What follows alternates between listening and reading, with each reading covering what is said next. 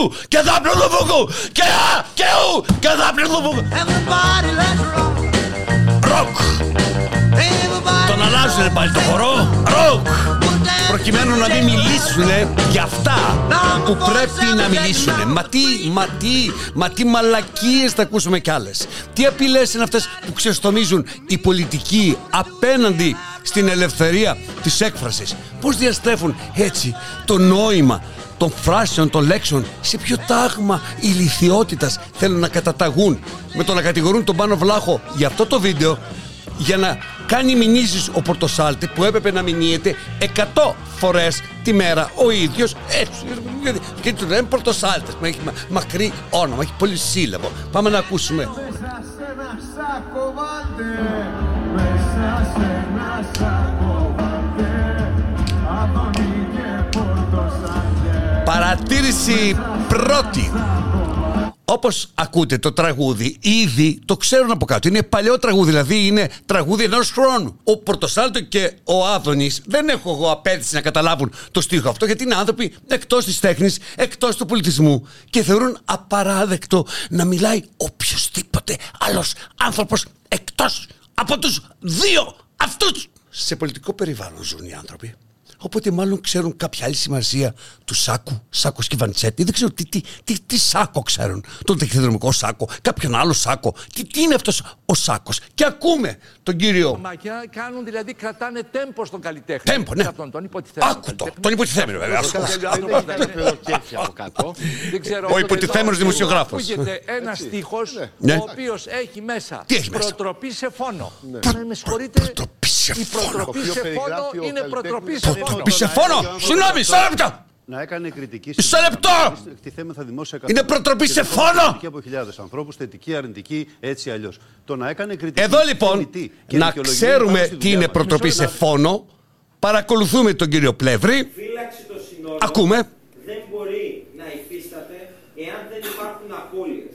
Και για να Αυτό γίνω είναι κατανοητό, καθαρή εάν προτροπή δεν σε φόνο. υπάρχουν Για να το οι ξέρετε. η φύλαξη Το των τραγούδι συνόρων δεν λέει λάκκο, λέει σάκο.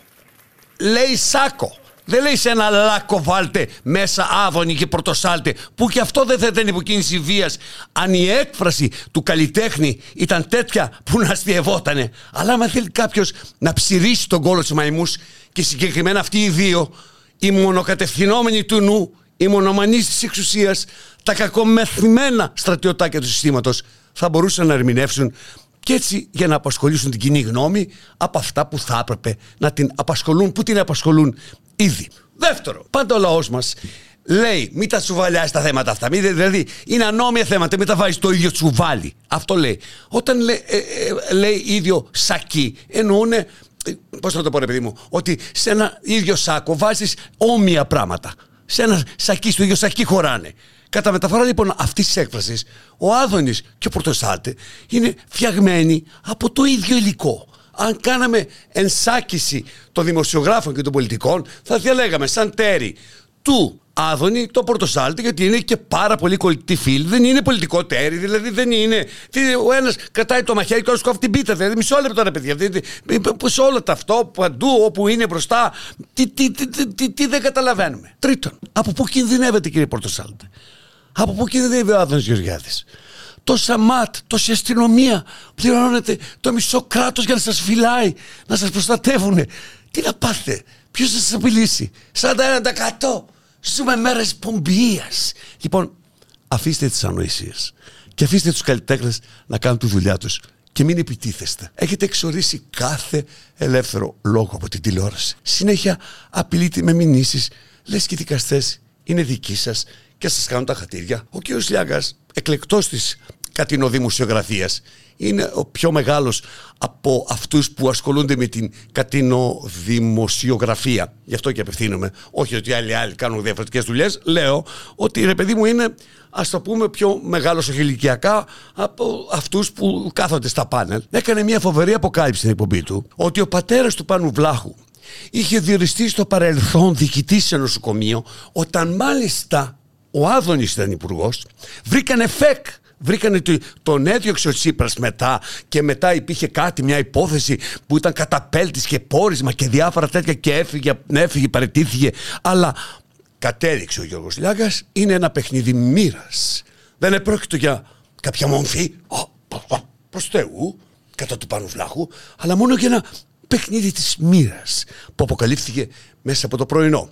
Εγώ βέβαια μπορώ να θεωρήσω μόνος μου ότι αυτό το θέμα το στείλαν πακέτο ή από το περιβάλλον του κ. Γεωργιάδη ή από τη Νέα Δημοκρατία με την πρώτη αιτία να είναι ισχυρότερη της δεύτερης. Γιατί τι λόγο έχει ένας δημοσιογράφος; Αυτό είναι δουλεία, δουλειά, πήγα δουλεία, είναι δουλεία, δουλειά του κομματικού, ενός κομματικού μηχανισμού, ενός κομματικού επιτελείου που έχει μηχανισμούς εξουσίας, που έχει υπηρεσίες να ψάχνουν. Και επειδή ο Λιάγκα δεν είναι ηλίθιος, δεν τον κατηγόρησε ποτέ κανείς για ηλικιότητα.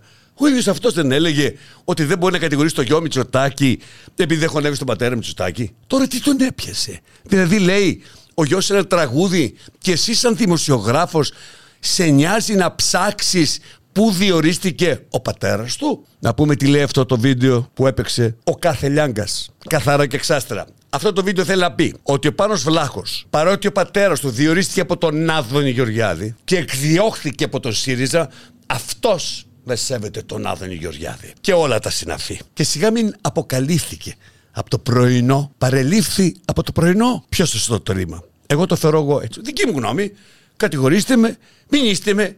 Έτσι κι αλλιώς εμείς λέμε πώς να το πω, ρε παιδί μου. Άλλα τραγούδια. Εσείς λέτε και α, και ου, και θα πληρώνω και α, και ου, και θα πληρώνω και α, και ου, και α, και θα πληρώνω και α, και ου, και θα πληρώνω και α, και ου, και θα πληρώνω Εγώ λέω άλλα. Τι σάκα τη σκισούκα τη σκιούι, σβουγκάρα το στον τοίχο να σ' ακούει και. Μα τι λέω, τι λέω, τι λέω Γεια Τι σου, ρε Μαργαρίτα. πικρές σκέψεις κάνω και κλαίω Τι λέω. Μα τι λέω στα αλήθεια Και θα Θεέ μου πληρώνω Δεν μπορεί να σε χάσω ποτέ μου.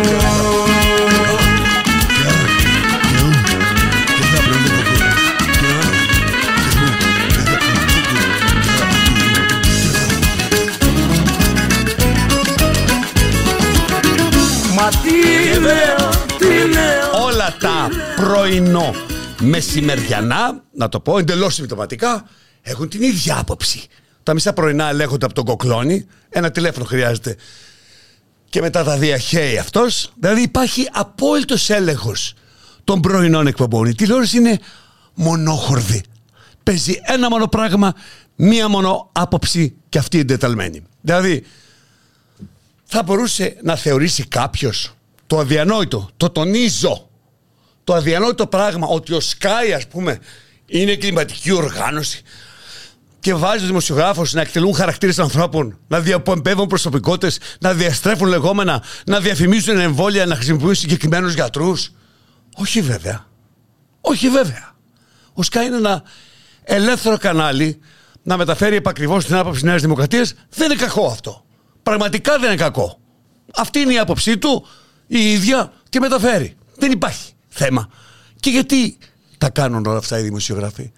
Γιατί, γιατί ο Πάνος Βλάχος κάνει επιτυχία, γιατί ο Πάνος Βλάχος επηρεάζει τους νέους ανθρώπους, γιατί ο Πάνος Βλάχος δεν τους κάνει τη χάρη να μιλάει συνέχεια και γιατί οι δημοσιογράφοι είχαν ένα τεράστιο άγχος αυτές τις μέρες, γιατί είχε δοθεί εντολή να αποκριθεί το γεγονός της καταδίκης της Ελλάδας από το Ευρωπαϊκό Κοινοβούλιο, με το οποίο δεν ασχολούνται οι κατηνοδημοσιογράφοι, το οποίο είναι μείζον θέμα για τη χώρα μας. Και πάμε να ακούσουμε τι είχε πει ο κ. Μητσοτάκης για το μείζον αυτό θέμα. Η Ελλάδα στα θέματα κράτους δικαίου σύμφωνα με την Ευρωπαϊκή Επιτροπή σημειώνει διαρκή πρόοδο. Αυτό λέει η Ευρώπη. Τώρα το τι λέτε Αυτό εσείς, λέει η ο κύριος Ευρώπη Ράμος, και το όποιος τονίζει άλλος μπορεί να έτσι, έχει τη δικιά του γιατί ατζέντα, ξέρει αφορά εσάς και ότι τους έχει σημασία. συνομιλητές σας. Λοιπόν, αυτό λέει η Ευρωπαϊκή Τώρα λοιπόν που έχει ανοίξει η τηλεοπτική Μακρόνισσος όπου εκτελούνται και εξορίζονται όσοι δεν σας αρέσουν. Να σας ενημερώσω ότι ο πρώτος λόγος του καταδικαστικού ψηφίσματος του Ευρωκοινοβουλίου για το κράτος δικαίου στην Ελλάδα είναι η ανελευθερία του τύπου. Δηλαδή αυτό ακριβώς που κάνετε. Προσπαθείτε να πείσετε αδαείς ανθρώπους, αποξενωμένους από την ενημέρωση, αποξενωμένους από την κοινή λογική, αλλά Ξέρετε, δεν γίνονται όλοι οι άνθρωποι εντεταλμένοι. Επίσης, σας κατηγορεί το ψήφισμα ότι υπάρχουν παρεμβάσεις στα μέσα μαζικής ενημέρωσης, κυβερνητικές παρεμβάσεις, ζητήματα δικαστικής ανεξαρτησίας τίθενται. Όλα αυτά έφεραν αυτό το καταψηφιστικό πόνημα, το οποίο το ψηφίσαν και 8 ευρωβουλευτές του Λαϊκού Κόμματος, το οποίο ανήκει η Νέα Δημοκρατία, ενώ ο πρόεδρος του Λαϊκού Κόμματος δεν πήγε καν να ψηφίσει. Και βγαίνει ο εύστροφος, ομολογουμένος διαστρεβλωτής της πραγματικότητας κ. Άδωνης Γεωργιάδης και λέει Όμως το Εάν οποίο θεωρούσε είναι το στην ψήφισμα οικογένειά του. μια γελιότητα όπως και εγώ, ναι είναι η απάντηση. Κύριε ε, Υπουργέ μου, ο πρόεδρος του Ευρωπαϊκού Λαϊκού Σας είπα, Κόμματος εάν θεωρείτε Κι ου, και θα βρω το μπουκού. γελιότητα. Αν ήθελε- Γιατί όπως ξέρει Τι θέλει να πως πει; βγαίνω κάτω από το Ευρωπαϊκό Ολοκλήρω. Κοινοβούλιο, ότι ο καταλαβαίνει πρόεδρος πόσο γελίο είναι αυτό. του Λαϊκού Κόμματος το έκανε γελίο και δεν πήγε. Οι υπόλοιποι 8 που πήγανε είναι γελοί. Να τους το πούμε, κύριε Άδωνη, να σας κάνω μια μήνυση που τους είπατε γελίους. Είναι πράγματα αυτά. Σταματήστε να θυμώνετε τους άνθρωπους. Είναι πολύ παλιά πράγματα. Είναι ξεχασμένα πράγματα από την ιστορία. Σταματήστε να εξυπηρετείτε κι εσείς δημοσιογράφοι, υπουργούς και ανθρώπους της Νέας Δημοκρατίας. Σταματήστε να είστε υπόδουλοι. Μην φέρεστε με τέτοια δουλικότητα. Γιατί αρχίζει και γίνεται ορατή. Άλλο πράγμα να κινείστε φιλικά και άλλο εντεταλμένα.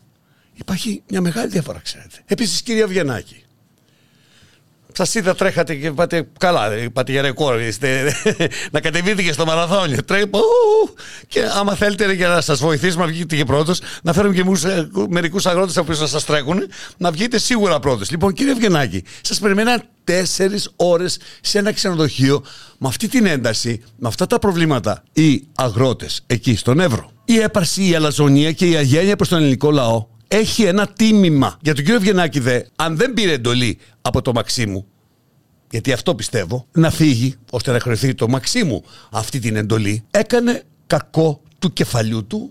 Πάμε να δούμε. Το συνέβη το εξής, ότι είχε προγραμματισμένη ο Υπουργός ο κ. Αυγενάκης μαζί με τον Υφυπουργό τον κ. Κελιέτσι προγραμματισμένη συνάντηση στις 6 ώρες στην Αλεξανδρούπολη με Βλέπετε εκπροσώπους αγροτών κτηνοτρόφων με γλυσοκόμων. σε τι Γύρω στις έκρηθμη κατάσταση 7.30 μπορεί να οδηγήσουν ενημερώθηκαν οι αγρότες τα που νεύρα ήταν των ανθρώπων. παρατεταγμένα Γιατί οι τα άνθρωποι τρακτέρ κάνουν τους υπομονή, έξω από το ξενοδοχείο εκτιμούν, όπου θα- σέβονται την Α, κατάσταση. ήτανε αυτή η Ξέρουν τι γίνεται. συνάντηση. Όταν λοιπόν οι αγρότες Και ενημερώθηκαν όταν ότι ο κύριος σε μια Αυγενάκης οκταετία, ακύρωσε μετά μαζί από με τον πέντε Υφυπουργό χρόνια, τον κ. πεντέμιση Κελιέτσι βγαίνουν την να διαμαρτυρηθούν. συνάντηση αυτή στο, στην Εσύ τους Αλεξανδρούπολη, στείνεις. σε γνωστό ξενοδοχείο.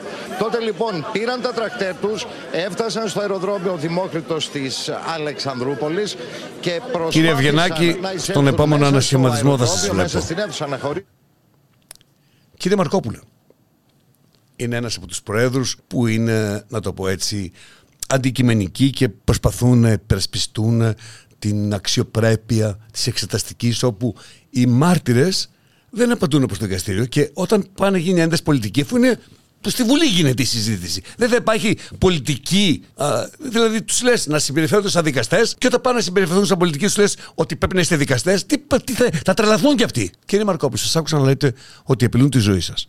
Είναι απαράδεκτο αυτό. Και σας το λέω με τα λόγου γνώσεως προσωπικής. Απαράδεκτο. Αλλά άλλο θέμα όμως, είστε κι εσείς απαράδεκτος. Δύο παράδεκτα που δεν έχουν σχέση το ένα με το άλλο. Μπορούμε να σας το επισημαίνουμε, αλλά δεν μπορούμε σε καμία περίπτωση να δεχτούμε ότι απειλείστε. Να ακούσω. Συνεχίζει η κυρία, η κυρία Καραγεωργοπούλου. Παρακαλώ, κυρία Καραγεωργοπούλου. Αυτό. Να ξεπιαστώ, έχω δικαίωμα να ξεπιαστώ. Έχω δικαίωμα να ξεπιαστώ. Κύριε Πρόεδρε, ακούστε. Κυρία Καραγεωργοπούλου, παρακαλώ εσείς. Δεν έχετε το λόγο. Παίζετε με την έδρα. Παίζετε με... Παρακαλώ κυρία Καραγεωργοπούλου, έχετε... σας αφαιρώ το λόγο. Σας αφαιρώ το λόγο. Κατευθείαν, Κυρία έλα. Καραγεωργοπούλου, έχετε το λόγο. Σας αφαιρώ το λόγο. Κυρία Καραγεωργοπούλου, έχετε το λόγο. Δώσε! Σας αφαιρώ Έχεις το εξουσία. λόγο. Πάρε. Και Πάρ' την εξουσία προσέξτε πάνω γιατί σου. φλερτάρετε με την παραπομπή σας για αντιδιοντολογική συμπεριφορά. Κατευθείαν τιμωρίες όλες έχετε, Σηκώνεστε τι ξέρετε και απ' έξω. κάνετε- Περπατάτε την ώρα που μιλάει το Με τα Προεδρείο. γκλόπιστε όλοι. Δεν έχετε το λόγο, κυρία Καραγεωργοπούλου, σας στερώ το λόγο. Η κυρία Αν κάποιος έχει Καραγεωργοπούλου, ξεπεράσει τα όρια, πραγματικά σας το λέω κύριε Μαρκόπουλε, Παρακαλώ, είστε σας παρακαλώ, σταματήστε το χιδαίο αυτό τρόπο. Η κυρία Καραγεωργοπούλου, σας αφαιρώ το λόγο. Η κυρία Εσείς έχετε Καραγεωργοπούλου. ξεπεράσει τα όρια, Παρακαλώ. κύριε Μαρκόπουλε. Πέντε λεπτά Ανέσχυντος. διάλειμμα με την κυρία Καραγεωργοπούλου. απέναντι στο δράμα του εγκλήματος των τεμπών που και μόνο το γεγονός ότι 57 νέοι άνθρωποι δολοφονήθηκαν σε ένα τρένο στο οποίο η εμπορική αμοξοστοιχεία κουβάλαγε ξυλόλιο, το λουόλιο, πώς το λένε, προπάνιο και βουτάνιο και όλα τα υλικά νοθείας πετρελαίου. Γι' αυτό και βιάστηκαν να τσιμεντώσουν και μετά από ένα χρόνο ο πραγματογνώμονας των οικογενειών Βασίλης Κοκοτσάκης βρήκε στα υπολείμματα των ρούχων τις ουσίες αυτές. Και ρωτώ τον πρόεδρο της εξεταστικής. Επιτρέπεται, μπορούμε να ρωτήσουμε σε αυτή τη χώρα αν ο ΣΕ, η Τρενοσέ, γνώριζε τι ήταν φορτωμένο στα βαγόνια της. Δεύτερον, να ρωτήσουμε πού θα κατέληγε το φορτίο αυτό; Ποιος το, το παραλάμβανε; Υπάρχουν χαρτιά που να συνοδεύουν τα φορτία; Εξαφανίστηκαν τα χαρτιά. Κάηκαν. Υπάρχουν φορτία τα οποία δεν καταγράφονται. Είναι χωρίς χαρτιά. Ασυνόδευτα. 57 σάκι για 57 πτώματα για τα οποία δεν νοιάζεται κανείς, για τα οποία βγήκε με το ίδιο περισπούδεστο ύφος ο κ. Καραμαλής, που έχει βέβαια το χάρισμα της ασυγκινησίας. Δυστυχώς δεν έχει το ταλέντο του Μητσοτάκη. Αυτός ο οποίος διόρισε εκτός ΑΣΕΠ 210 ανθρώπους στον ΟΣΕ που και μόνο γι' αυτό, που και μόνο γι' αυτό, εκ των οποίων οι περισσότεροι από τα Σέρας βγήκε και δήλωσε. Τον ακούμε. Δεν ήτανε ότι ο σιδηρόδρομος δεν είναι ασφαλής. Όχι βέβαια. Τι ήτανε, για πέστε μας, τι ήτανε; Το εξώδικο έλεγε προχωρήστε γιατί έχουμε ζητήματα ασφάλειας και ολοκληρώστε την 717. Προχωρήστε γιατί έχουμε ζητήματα ασφάλειας. Δηλαδή δεν είναι... Αυτό το, το ίδιο πράγμα λέμε, δηλαδή θα, θα, θα μας τρελάνετε. Αμετανόητος, ασυγκίνητος, κάτοχος του 41% και αυτός. Το 41% όμως, κύριε Καραμαλή, ανήκει στον κύριο Μητσοτάκη, μην του το πάρετε, μην το οικειοποιήσετε, πότε ο ένας, πότε ο άλλος. Και τώρα βέβαια καταλαβαίνουμε ότι μάλλον ο Μητσοτάκης γνώριζε την απόφαση του Ευρωκοινοβουλίου. Γι' αυτό θέλει βιαστικά να προχωρήσει το θέμα του γάμου των ανθρώπων του ιδίου φίλου, για το οποίο έγινε και μεγάλη συγκέντρωση στο Σύνταγμα από αυτούς που δεν θέλουν το νομοσχέδιο. Όμως εδώ είναι ένα νομοσχέδιο ζωής και θέλω με σύνεση να μιλήσω σε όλους σας. Σε όλους μας. Οι άνθρωποι δεν χωρίζονται και το ξέρετε ο καθένας αυτό. Σε αυτούς που ζουν όπως εκείνοι θέλουν και σε αυτούς που πρέπει να πάρουν άδεια από τους υπόλοιπους για να αποφασίζουν για να κάνουν τη ζωή που θέλουν. Υπάρχει απόλυτος σεβασμός στη μητρότητα, πάντα θα υπάρχει και στα ζευγάρια, τα χιλιάδες, εκατομμύρια ζευγάρια που είναι παντρεμένα με παιδιά, αλλά υπάρχει σεβασμός και στα ομόφυλα ζευγάρια που και αυτοί θα ζουν κατά από τους ίδιους νόμους, έχοντας τις ίδιες υποχρεώσεις, ενώ θα μπορούν να μεγαλώνουν τα παιδιά κάτω από δικλείδες ασφαλείας, τις οποίες κακώς δεν έχουν βάλει ακόμα για τα παιδιά των ετερόφιλων γονέων. Τα λέει πολύ καλά η Μαριάννα του Μασάτου. Επίσης μου φαίνεται πάρα πολύ ε, αστείο και διπρόσωπο το ότι ξαφνικά μας πονάει τόσο πολύ τα παιδιά των ε, ομοφιλόφιλων ε, ζευγαριών, η ψυχολογία τους και δεν έχουμε ασχοληθεί με τα παιδάκια που πνιγόντουσαν και πνίγονται στο Αιγαίο. Τα δεν παιδιά. Επίσης δεν, δεν έχω δει κανένα να κοπανιέται και να δίνει αυτό για όλα αυτά τα παιδάκια που έχουν βιαστεί και έχουν κακοποιηθεί. Τα δεν παιδάκια ούτε αυτά. Μόνο τα παιδιά των Ο Μίχος εξαφανίστηκε. Άφαντι, όλοι, άφαντι, άφαντι. Να είμαστε ενάντι, ό,τι τι. Εγώ, δηλαδή, πιο καλά παιδά, περάσαν τα παιδιά που βιαστήκαν από τον μπαμπά. Μαριάννα, οι φοιτητές του Δημοκρατίου Πανεπιστημίου Θράκης, της νομικής σχολής, στην οποία σπούδασα κι εγώ, μπήκε μπροστά. Εγώ έζησα τα... Άσταν ρε κολόμπατσε! Άσταν! Έζησα τα πρώτα χρόνια του Πανεπιστημίου στην Κομωτινή Όπου βέβαια ήταν αλλιώς τα πράγματα. Η Πάσπη ήταν τότε η πρώτη δύναμη. Υπήρχαν η Πάσπη που, στην οποία ανήκα εγώ και υπήρχαν και τέσσερα παιδιά, θυμάμαι τέσσερα παιδιά από την Κύπρο που ανήκαν στη Νέα Δημοκρατία. Τελείως άλλα τα πράγματα σήμερα. Και οφείλουμε να σεβόμαστε όμως αυτοί που κατέβηκαν στο Σύνταγμα. Σήμερα εδώ το κέντρο της Αθήνας έχει βουλιάξει από φοιτητές από όλη τη χώρα στο μεγάλο πανελλαδικό συλλαλητήριο που καλέσαμε με αποφάσεις μας εκατοντάδες σύλλογοι. Σήμερα γίνεται ξεκάθαρο. Το νομοσχέδιο έχει απορριφθεί. Η πλειοψηφία... Το νομοσχέδιο έχει απορριφθεί. Γενικά, όταν οι κυβερνήσεις βιάζονται, οι αλαζονίες περισσεύουν οι αστυνομίες κοφεύουν, γεγονότας σαν αυτό του Γρηγορόπουλου καραδοκούν ανα πάσα στιγμή σε ένα πλαίσιο όπου δημοσιογράφοι και πολιτικοί θεωρούν υποκινητές τους για τη δολοφονία τους ανθρώπους της τέχνης, μονίμως. Ευθαστώς λέω ότι αυτοί οι κίνδυνοι αναπτύχθηκαν μόνο στην περίοδο της Χούντας καθαρά και εξάστρα και δεν ταιριάζουν καθόλου με την κυβέρνηση Μητσοτάκη. Πρέπει να ξεκαθαρίσει η κόπρος του Αυγία και η κόπρος του Οβιανάκη. Γιατί στη χώρα αυτή πάντα κάποιο σάκο έχει φάβα. Πλέον δεν υπάρχει κανένα χιούμορ στους δημοσιογράφους. Παίρνουν τη φράση, την κόβουν, την τεμαχίζουν, τη φτιάχνουν, την προτροπή για τη βία, βουλώνουν το στόματα, δίνουν εντολές. Δεν είναι. Το έχουν χάσει τελείως. Σαλισασμένοι ζητούν την τιμωρία όποιο τολμήσει και αντιμιλήσει. Προφέρει έστω τα ονόματα των πολιτικών της οκταετίας. Ο Μητσοτάκης ξέρει πολύ καλά τι σημαίνει αυτό. Και ναι, μπορεί να έχει 41% αλλά μπορεί το σκότος της απόγνωσης να φωτίσει τις προθέσεις των ανθρώπων στις ευρωεκλογές, όπου ναι, μεν δεν υπάρχει κανένας να τον αντικαταστήσει το Μητσοτάκη σοβαρά, αλλά υπάρχει ο κανένας. Δηλαδή, η συρρήκνωση των ποσοστών και η μείωση του αριθμού των ψηφοφόρων που θα προσέλθουν στις κάλπες μπορεί να σημάνουν κάτι πολύ διαφορετικό. Αν παρόλα αυτά τα ποσοστά του Μητσοτάκη στις ευρωεκλογές εκτιναχθούν, αυτό θα δείχνει την ορμπανοποίηση ας πούμε της πολιτικής σκηνής και σαν έτοιμο από καιρό θα το δεχτούμε γιατί έτσι είναι οι δημοκρατίες πρέπει να δέχονται τις αποφάσεις των λαών. Τελεία και παύλα. Βέβαια στην Ουγγαρία, επειδή είχαν και άλλα καθεστώτα πριν, τέλος πάντων ένας άντρας δεν πείραξε να είναι πιο κοντά στις απόψεις του Χίτλερ, αλλά βλέπει ότι στην Ευρώπη θέλουν μια γυναίκα για να μπορέσουν να φορτώσουν τα φασιστικά τους αισθήματα. Ταλία η γυναίκα αυτή και η Λεπέν στην Γαλλία. Έχουμε τις συναχώρησες μας, έχουμε και τον Biden.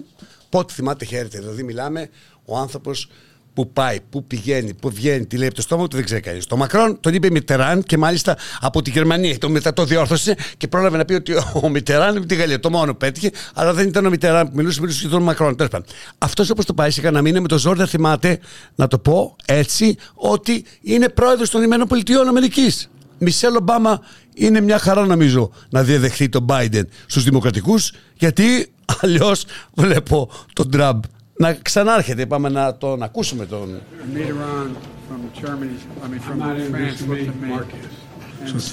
Διαβάζω μερικά Twitter. Είπε, είπε πολλά διάφορα. Θύχτηκε ο παπάρης. Εντάξει, δεν του είπε να πάρει και τρένο Αθήνα-Θεσσαλονίκη επί Καραμαλή, ούτε να διδάξει το παιδί του ο Λιγνάδης, ούτε ευχήθηκε να βρεθεί μπροστά στο αυτοκίνητο της Δώρα ή να μην έχει σημάδι ο μαφιόζος γειτονιάς του. Εγώ τον βρίσκω κόσμιο είναι βία το να ανήκει στα σκουπίδια της ιστορίας όπως λέει ο αγαπητός Βλάχος για τη χούντα που ζούμε αλλά δεν είναι βία το όποιος δεν προσαρμόζεται πεθαίνει του Μπουμπούκος. Βία δεν είναι ο στίχος ενός τραγουδίου. Βία είναι τα 3.000 χειρουργία σε αναμονή στο πέδον. Βία είναι όταν ζητάς δικαιοσύνη και η δικαιοσύνη συσταίνει στην εκκλησία για να βρεις παρηγοριά.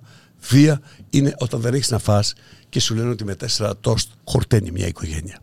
Από όλα αυτά αυτό κρατάω εγώ. Θα παίρνουμε άδεια από τους σοφούς των πρωινών. Κυρία, καινούργιο, καινούργιο, μπορώ, μπορώ να, να γράψω ένα στίχο, μπορώ, μπορώ, θα λέγει και Πελάκος, μπορώ να, να γράψω μια φορά και έναν καιρό. Ζούσε σε μια χώρα, είχε βρωμίσει ολόκληρη, τη λέγαν παλιό χώρα. Μπορώ, μπορώ, μπορώ, μπορώ, κύριε Κοκλώνη, να πω κύριε Λιάγκα, μπορώ να γράψω σε ένα καλαθάκι μέσα βάλτε δυο του σκάι και μετά το τρένο όπου πάει. Είναι πολύ επικίνδυνο. Κυρίες και κύριοι δημοσιογράφοι, μπορούμε να συνεχίσουμε να μιλάμε και εμείς. Εσείς δεν παίρνετε άδεια και καλά κάνετε. Πείτε τα δικά σας, να πούμε τα δικά μας. Δεν έγινε και κάτι. Αν έρθει τεχνητή νοημοσύνη, δηλαδή μπορεί να ακούσουμε τον Μητσοτάκη να λέει αυτά και να λες πότε τα από αυτά. Δεν είναι πραγματικό βέβαια το βίντεο, αλλά σκέψου, σκέψου, σκέψου. Μέσα σε ένα τρένο βάλτε Άδωνη και Πορτοσάλτε. Και αφού είναι ασφαλή, βάλτε και καραμανλή, κρύψτε όλα τα κλειδιά, χώστε μέσα και αυτιά. Στο σταθμό του υπονόμου μπαίνουν ο Άκης και ο Οικονόμου. Απ' τη συγκάλυψη στο σπίτι, βγάλτε το Γεραπετρίτη, το Μαρκόπουλο Δημήτρη, βάλτε τους μέσα στο βαγόνι, πλάι σε κλήτου και μενδόνι και για να είναι όλα ωραία, να σου είπα να γιοταρέα.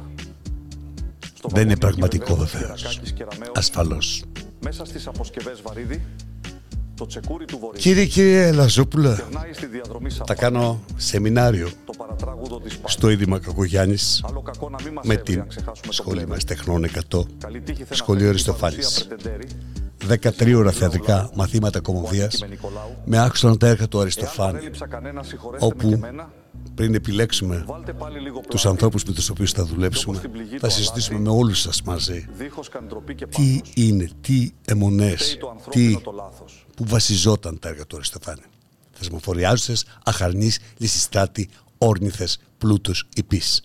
Και θα ακούσουμε και κάποιες μουσικές, τις κορυφαίες μουσικές που γράφτηκαν από τους κορυφαίους συνθέτες μας. Τετάρτη 28 Φεβρουαρίου και κάθε Τετάρτη στις 7 στη Σχολή Θεάτρου Τεχνών 100 στο Ίδρυμα Μιχάλης Κακογιάννης και, και, και, και, α, και, ου, και, α, και, ου, και άδωνο φουκού.